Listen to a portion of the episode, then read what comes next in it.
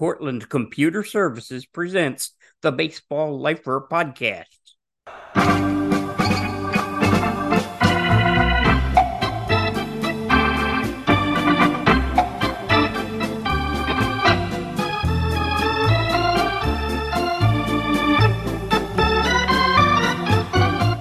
Well, hi there, Don Wardlow here, your baseball lifer. Hope you've had a good week.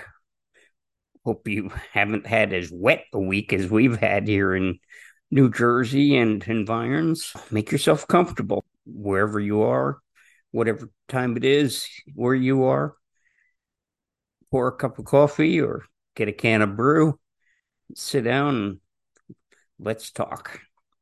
First and foremost, to open the show, we haven't had to do this that I'm aware of since the podcast began but we've got to say goodbye to a Hall of Famer, and that's the Orioles' famous number five, Brooks Robinson.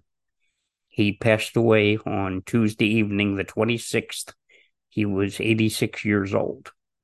That bulletin came to me just minutes before I was going to go on Zoom and connect with Mike Reynics, who's going to be today's baseball lifer guest. Mike Reynics puts up lots of old baseball games from from the 1930s on, and he puts them on YouTube on classic baseball on the radio. That's his web channel on YouTube. So he'll be on in a little while. And we were just about to link up when I heard out about Brooks Robinson passing away. And so I knew that before we brought Mike Reynics on, there was going to be some Brooks Robinson sound. In 1970, Brooks Robinson won the World Series MVP. You're going to hear some sound from game three. You're going to hear a two RBI single that he hit. And you'll have actually two recordings of that one from Curt Gowdy, the second from Jim Simpson. And then you'll hear an outstanding defensive play that he made, one of many, maybe the best one. We'll talk about that after you've heard the two RBI single. So the next voice you'll hear is from the first inning of Game Three of the 1970 World Series, with Brooks Robinson stepping to home plate. The next voice will be that of Curt Gowdy. Brooks achieved a number of milestones in 1970 as Buford at third, Frank Robinson at second, Paul Blair at first. Came up with his 2,000th hit this year and his 1,000th RBI, both against Washington's Joe Coleman. left center, dropping in. One run is in. Robinson scoring. Into second goes Brooks Robinson, and the Orioles lead two to nothing. Three balls, two strikes. There goes Robinson again. High ball four. The bases are loaded with Brooks Robinson coming to bat. Brooks Robinson, who turned in two fine plays, a double play starter and a line drive ender of the first inning in this ball game, and of course has been the fielding star of the series thus far, is hitting 250, and his home run won the first World Series game four to three. All the runners edging off. Flanagan ready to throw.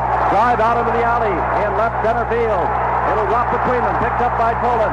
One run scores. Two run scores. The run the ball comes into Tony Perez. It is two to nothing on a double by Brooks Robinson.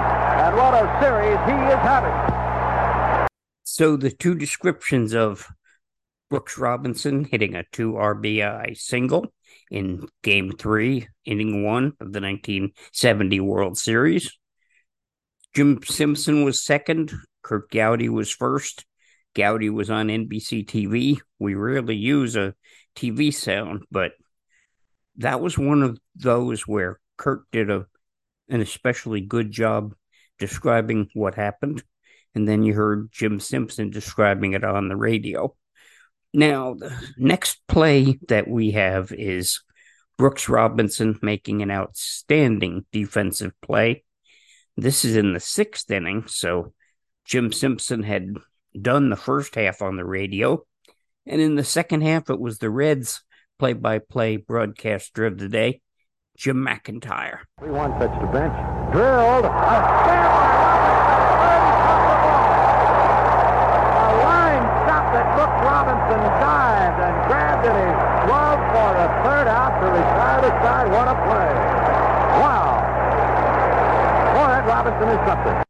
He had 16 gold gloves for a third baseman.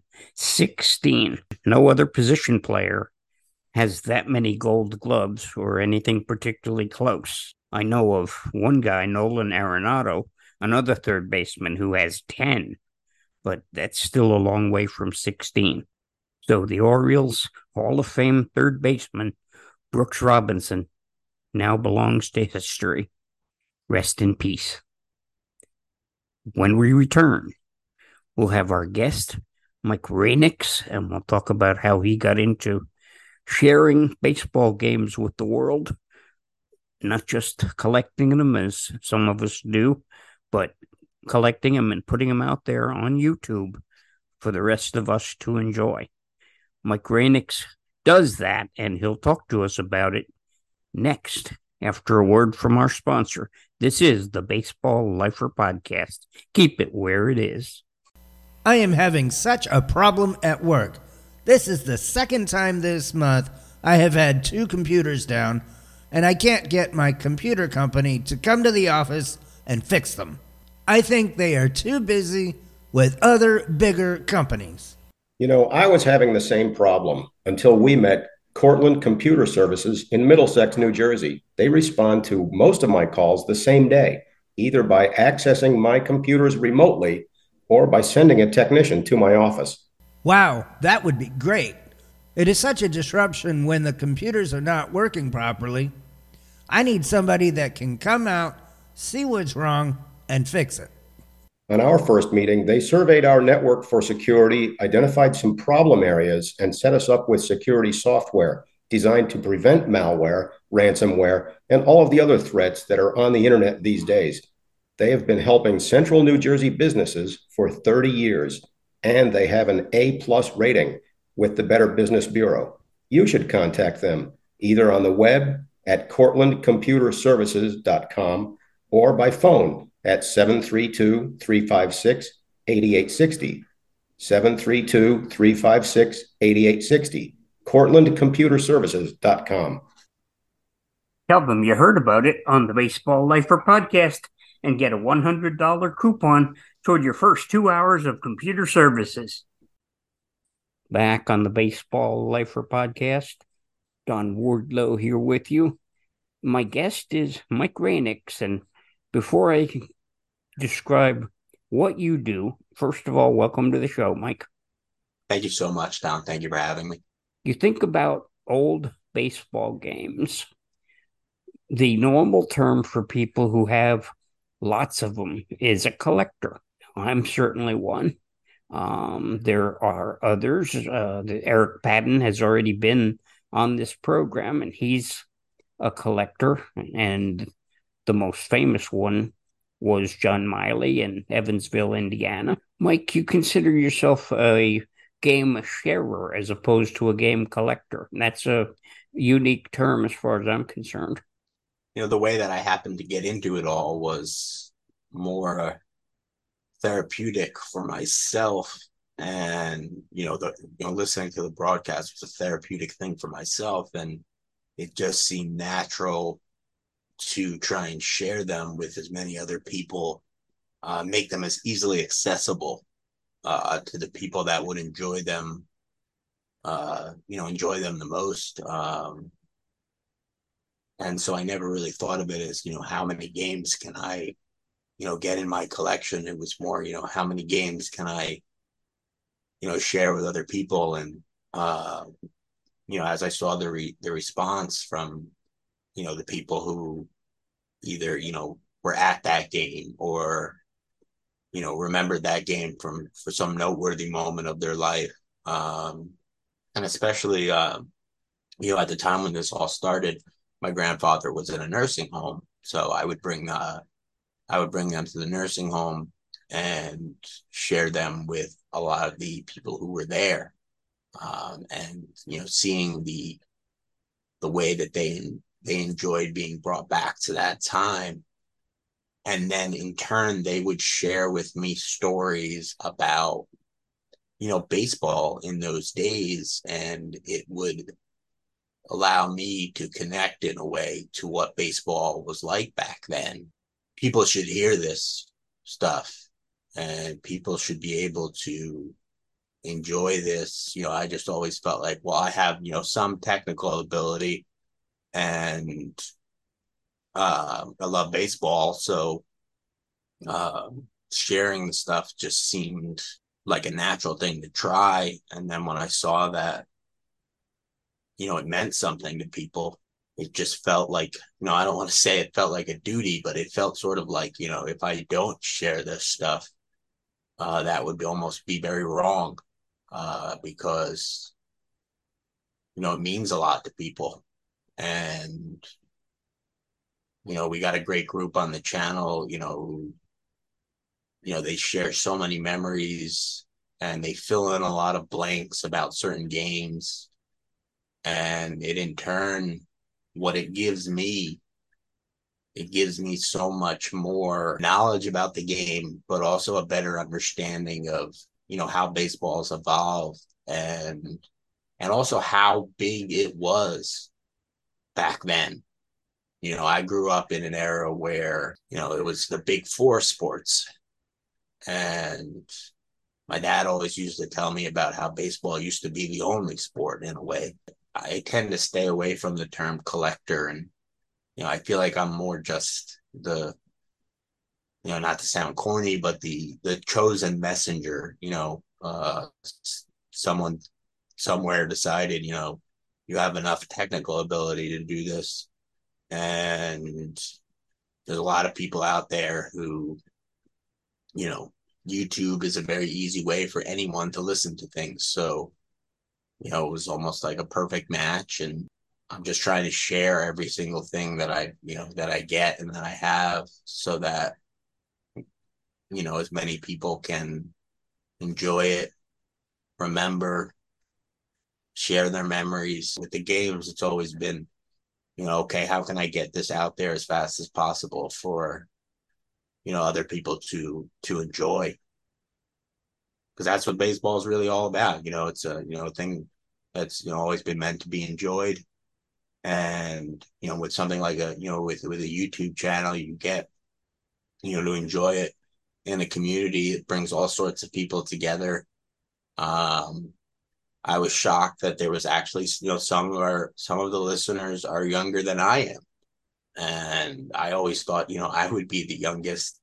Um, and but it's something, you know, it, it crosses generation. Uh, every time I post a game, I, you know, I never know if I might be posting, you know, the first game that someone went to. The driving factor is just you know, get the stuff out there and, you know, let people enjoy it, let people discuss it, let people remember. Don Wardlow here with Mike Reynics. You mentioned the YouTube channel, and I'll tell you which one it is. It's called Classic Baseball on the Radio. And we'll talk about that more. But before you ever heard an old game, Mike, tell me about your background and how you got into baseball as a young fan? Um, I would have to definitely thank my my father and my my oldest brother. My father worked for a company in in Manhattan that had season tickets to the Mets. Um, so I believe '88 would have been my first game at Shea. I was only about seven at the time, so it was very overwhelming. You know, all these sights and sounds, so to speak. One of my first memories is, uh, I believe, a game in '88 where Darryl Strawberry won it on a uh, walk off double. And I remember walking through the tunnels, clutching my dad's hand after the game to get out of the stadium. And to hear all these, you know, grown adults chanting Daryl uh, was such a surreal experience at that age. And then obviously, you know, with, you know, playing in Little League and those sort of things, um, and I always, you know, I always loved the pace of baseball. Even as you know a kid, I never felt like it was you know too slow or anything. I, I like that I could have a conversation with my dad as we were watching the game, as you know, while we were at the game. And then obviously, you know, getting into baseball that early, I had a bedtime. So the TV was, you know, only an option up until a certain point. So I had to sneak the radio into the bedroom. Oh yeah. And sort of tuck it underneath the pillow so that if they checked in, they couldn't hear it, but I could hear it. You know it. and uh, who can do that? You know, one of one of the earliest, I would say, baseball radio memories that I have would probably be 1993's American League Championship Series when the Mariners came back against the Yankees. I remember listening to Griffey scoring the winning run to defeat the uh, when the Mariners beat the Yankees. And I'll never forget, you know, because it was just one of those plays where you're hanging on every word from the announcer. And you know, that would be an extremely painful memory for me, except for one thing. That night, that Sunday night in October, was the night I really acquired my first bridgehead with the lady who was going to become my wife. You know, we went from being friends to being an item somewhere in the middle innings of that ball game. So That's I've it. Forgiven the Mariners for winning it because of what that led to. Yeah, I mean, I, I've never. Uh, I know a lot of Met fans uh, are you know anti Yankees. Uh, I am not that way at all. Uh, you know, I uh, I respect the Yankees very much, uh, and especially at that age, I just enjoyed listening to baseball. Obviously, as a young kid, Ken Griffey Jr. was so easy to look up to, and he was such an exciting player. Uh, so there might have been a part of me in that game that that was pulling for the Mariners, but I also, you know, I I loved Mattingly. Um, so it's you know a bit sad because I definitely wanted to see Mattingly win before he retired. You mentioned 88 Mets, and that was the year I began to go to Shea and Yankee Stadium with my seeing eye dogs. And one thing I noticed was on the train to Shea Stadium, they talked a lot more baseball than they did on the train to Yankee Stadium. I don't think my first train experience would actually come until until I was actually old enough to drive, oddly enough. Uh, we would we were coming in from Jersey. We were in the uh, Passaic County area at that time, so my dad would always drive us in. I think my first train experience wasn't until maybe seventeen, taking the Long Island Railroad, and uh, being on a train filled with everyone's. It's like everyone on the train is going to the Mets game. Uh, it was quite an atmosphere, and uh, it was something I started doing a little bit more uh, the only issue with the train, obviously, when you're coming from Jersey, is if the game goes into extra innings, you have to decide if you're going to be able to catch the bus home in time. So hmm. I know that, that one. Know that one well. Yeah, that would always be one reason why we would tend to go towards the car. And while once I finally got my license, I I tended to stay with the car, even though you know back man without GPSs and everything, and you're a young kid, you know, you have one route that you know how to get to Shea Stadium. And if you make one wrong turn, you know, there was no computer to tell you, you know, how to get there. But luckily, you know, you would we would look if I especially if I was by myself or with friends, you know, we would look for other people in Mets gear and and ask them, you know, and and luckily, you know, they were kind enough to direct us in the uh the right way. You know, looking back now, you know, it's lucky that these people were, you know, kind enough to us. Um, I can remember even at the Port Authority, you know, having people write out, you know, what trains I had to take.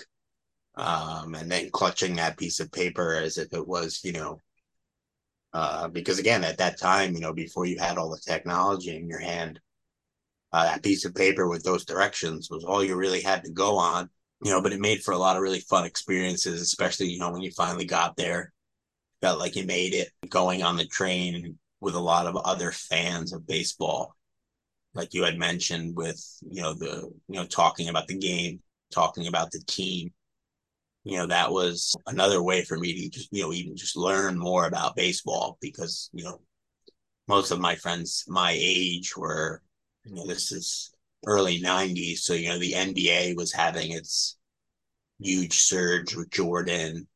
The NFL had become much bigger. So baseball already felt like then, at least for me, uh, in early high school, that baseball was not as cool of a sport as some of the other ones. So I almost felt a little bit like an outlier.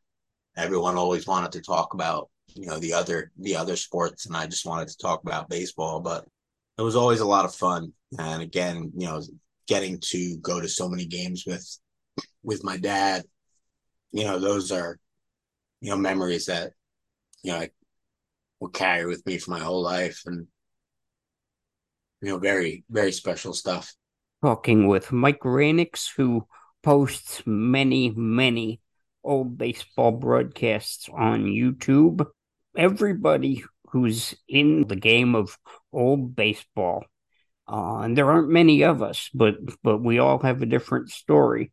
I became a collector because when I became a professional announcer, my broadcast partner um, bought me a bunch of old games. And he said, I want you to listen to as many of the old announcers as you can and hear what they did and try to use that to make yourself a better broadcaster. So how did you begin? Like when when did you hear your first old time game and when did you say I am going to go ahead and get as many of these as I can and do as much with them as I can.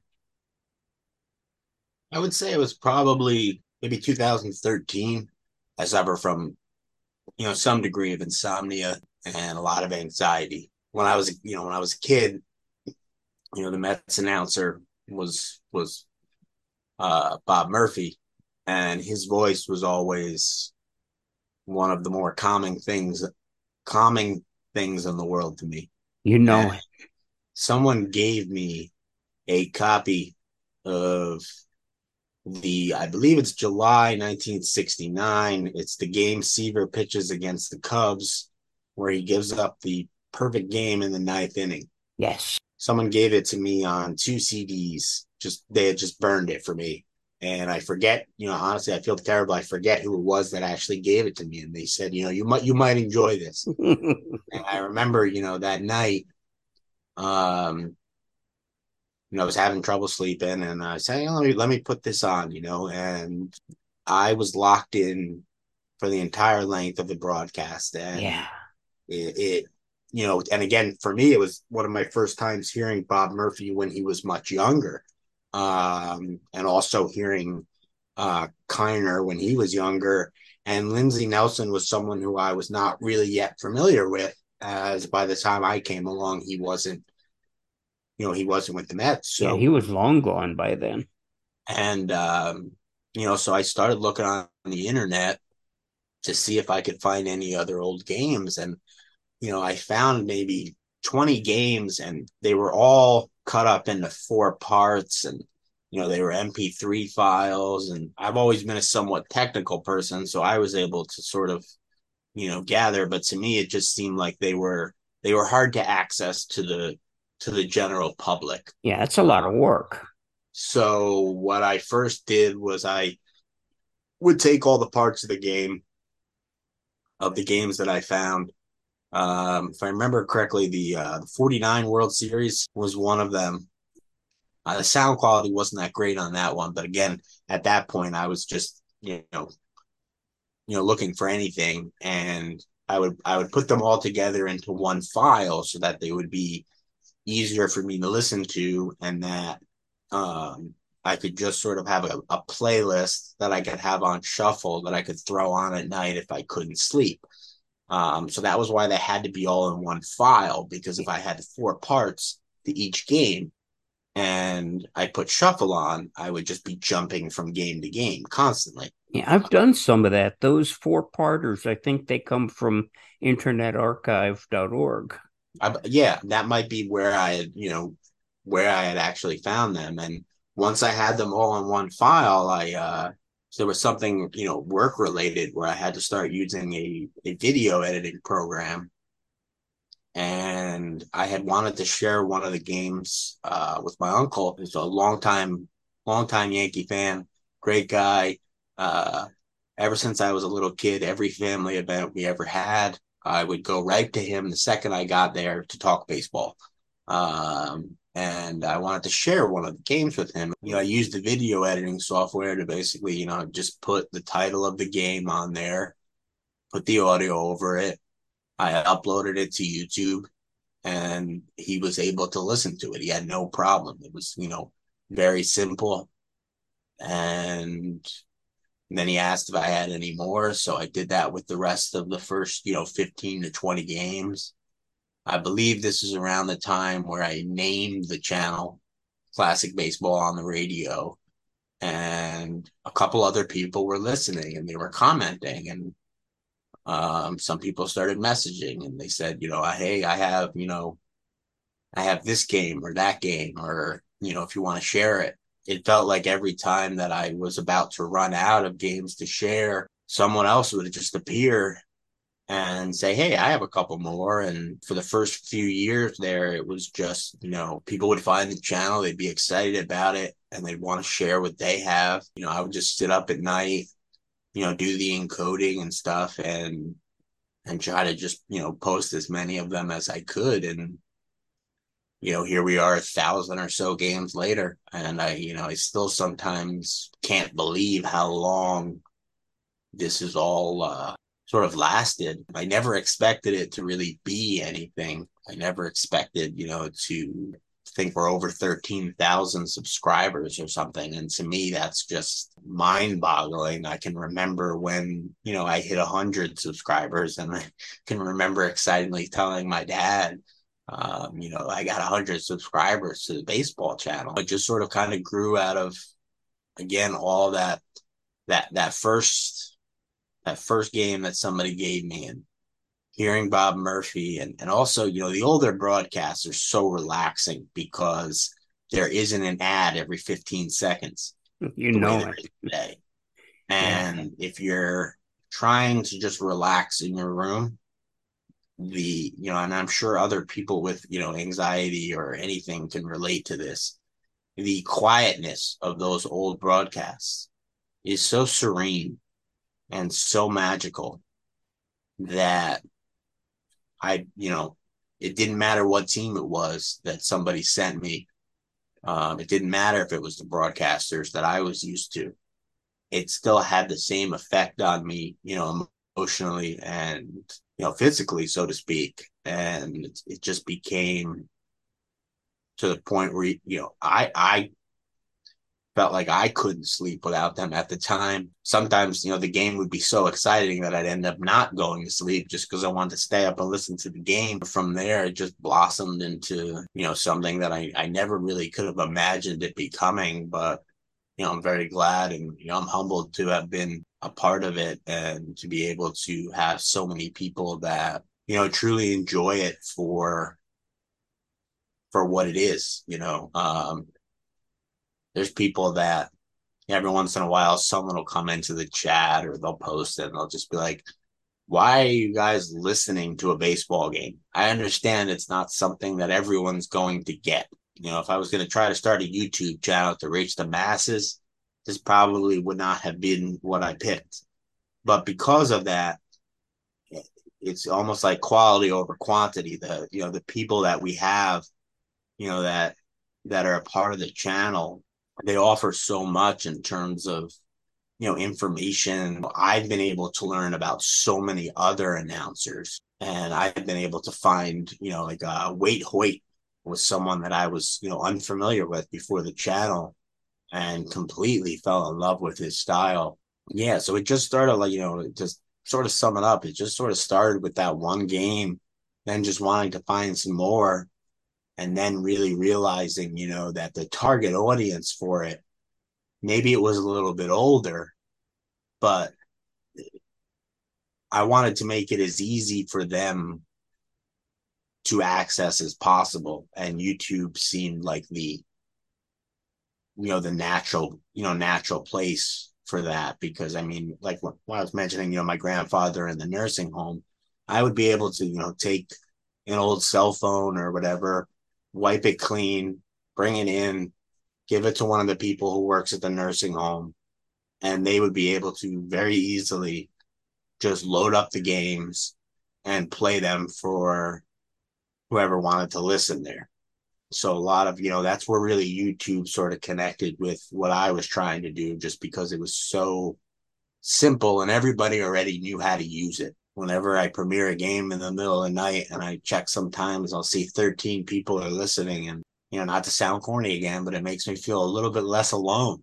Uh, and I hope it does that for the other 13 people that are listening, you know, that we're, we're experiencing this together. We like baseball. We all come from different backgrounds and everybody treats each other with respect and the only thing that's really important is that you like baseball and appreciate baseball and i feel like it's a safe refuge from the uh you know the rest of the world that we live in so to speak on the baseball lifer podcast with mike Reynics. he shares baseball games his web channel on youtube is classic baseball on the radio. And Mike, when I discovered your channel, I subscribed and got notifications, and I would get an email, and I still do get an email when you're preparing a new show. And early on, and really until I, I was able to contact you, I thought you posted at midnight because you were in California or Hawaii or some exotic locale I had no idea that we're practically neighbors. I get actually get asked that. You know, it's one of the more common questions that I get asked is why do you premiere the games at midnight? I'm awake at that hour. It allows me to listen to them as they're as they're premiering and there's just a, you know a small group of people who you know, people who work overnights that listen it's become a home for the people who have a little bit of trouble sleeping at night like most blind people i sleep poorly and so, as often as not, if I'm up at that hour, I grab a premiere that's going on, or other nights, I have a flash drive with some of the games that help me, like you described, games with Red Barber and Bob Elson, games with Bob Murphy, games that do help me relax some when I do sleep poorly. Yeah, Red Barber is one of the most calming voices I've ever heard in my entire life. What was it I, that Kiner always said about Murphy? Oh, Kiner would always say, "Here to paint a picture with words, Bob Murphy." Exactly, and, and boy, nobody could do it better than he did. And but you know, Red Barber, the way that he would describe to you everything from the, you know, from foul pole to foul pole. Yeah, had that picture in your mind. Yeah. and obviously, you know, when when you're dealing with something like anxiety or sleeplessness, to be able to be transported to you know 1954 Brooklyn. Yeah. Is an incredibly powerful thing. It's more, you know, it's more powerful than any medication they can give you or any, you know, any breathing tricks you can try or anything. But uh, a human being's voice putting you somewhere 70 years ago almost, and you're able to picture that and that's one of the beautiful things I think about baseball is, you know, because it's for the most part, you know, between those foul poles, it's the same game it's almost always been. So no matter what age you are, you're able to form that mental picture when you're listening to a good announcer. And you're really able to see it. My my dad always said, you know, when he was a kid that he would always call it watching games on the radio and I didn't understand what that meant until I, you know, first started really listening to the broadcast. But it's it's you're able to to really be brought there and be brought to a space and time through the announcer's voice and through the description. Just such a powerful thing. As we wind up the Baseball Lifer podcast with Mike Reynics, um, two questions. One is, what is the most modern game in your collection? Are you right up to 2023 or did you stop at a certain point? I believe I have stuff up until about 2010, but I haven't even gotten close to even listening to any of that. Um, we're working our way right now through late 78, early 1979, and getting into a little bit of the 80s.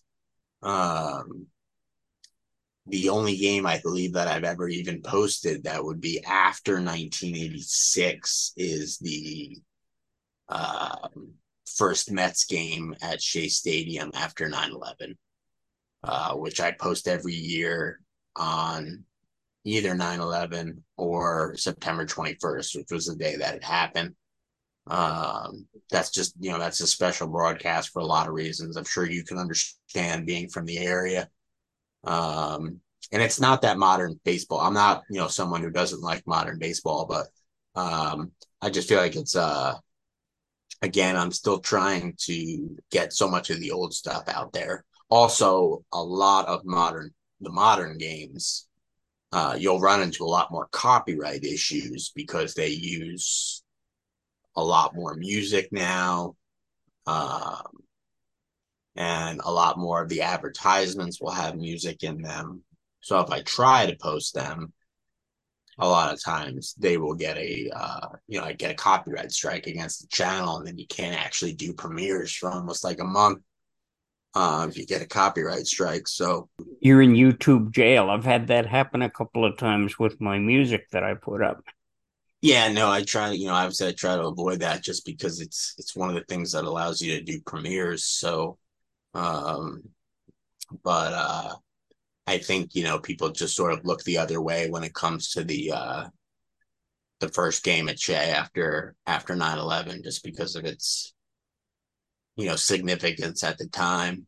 And uh, also because you know I I I was actually at that game with a friend so I never heard the radio broadcast. So when someone sent it to me it was really cool to get to listen to it you know to a game that I was at because I've had so many people you know, on games that I've posted.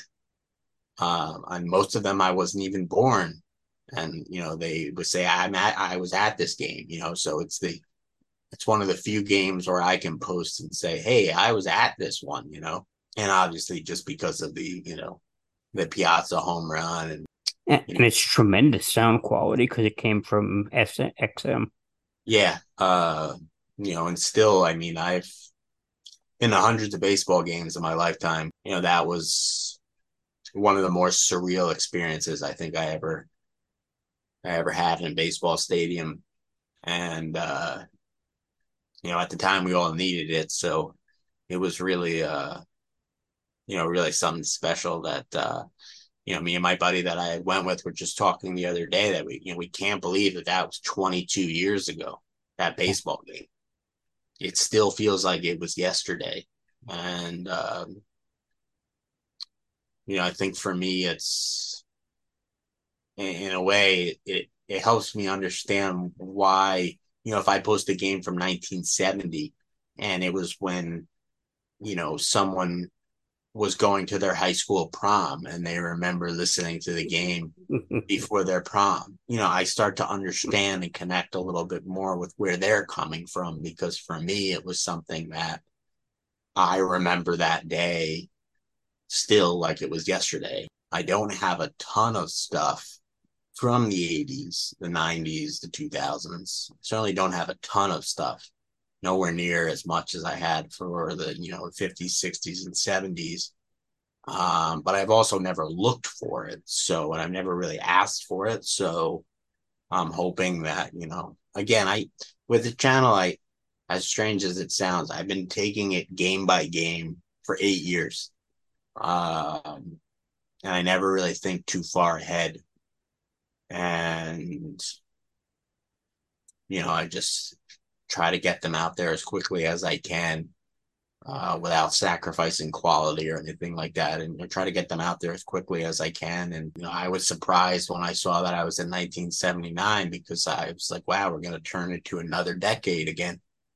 And um, so I guess you know, the, the answer to that is really, you know, we'll we'll see how it goes, and and hopefully, you know, uh, hopefully it'll keep going and um, again, I don't know, you know, things with copyright, Major League Baseball, that sort of stuff. So, you know, there'll always be hurdles to climb, but you know, for me, if I always say, you know, even if I could never post another game, I would feel like it was still just a magical sort of run and you know to be able to put that many games out there for people to listen to and we also have now um, we have an internet archive link that has most of what we posted on the channel available in mp3 format for the more technical savvy. You want to put them on their ipods so on and so forth. So just knowing that that stuff is out there um, and maybe, you know, who knows, maybe, you know, 20 years from now, there'll be another person who can't sleep and decides they want to start a channel and, you know, they'll cover the, the 2000s. We've been talking with Mike Reynics on the Baseball Lifer podcast. The YouTube channel is Classic Baseball on the Radio. And if you're up at midnight you check your internet, go to YouTube, and you don't know. Maybe Mike has got a game on that particular night. You can subscribe and you can get email notifications so you know when a game is coming. Mike, thanks for taking some time and joining me on the program. Oh, thank you so much, Don, for having me. It's absolute honor. And uh, thank you, you know, for how much of your yourself and your life you've given to baseball. Um, you know, you're an inspiration to uh, to all of us, and I uh, genuinely appreciate you having me. Well, thank you kindly. When we come back, I'm going to talk about the games this weekend that'll set us up for the playoffs for the 2023 baseball season.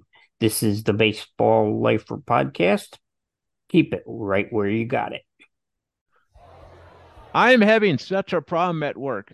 It's the second time this month. I've got two computers down, and I can't get my computer repair company to come to the office to fix them. I think they are too busy with other bigger companies to help us.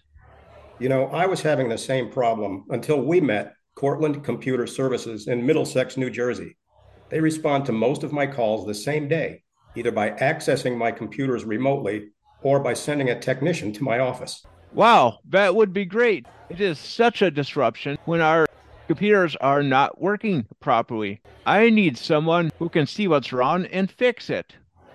On our first meeting, they surveyed our network for security, identified some problem areas, and set us up with security software designed to prevent malware, ransomware, and all of the other threats that are on the internet these days. They've been helping central New Jersey businesses for 30 years, and they have an A plus rating with the Better Business Bureau. You should contact them either on the web at cortlandcomputerservices.com or by phone at 732 356 8860. 732 356 8860, cortlandcomputerservices.com.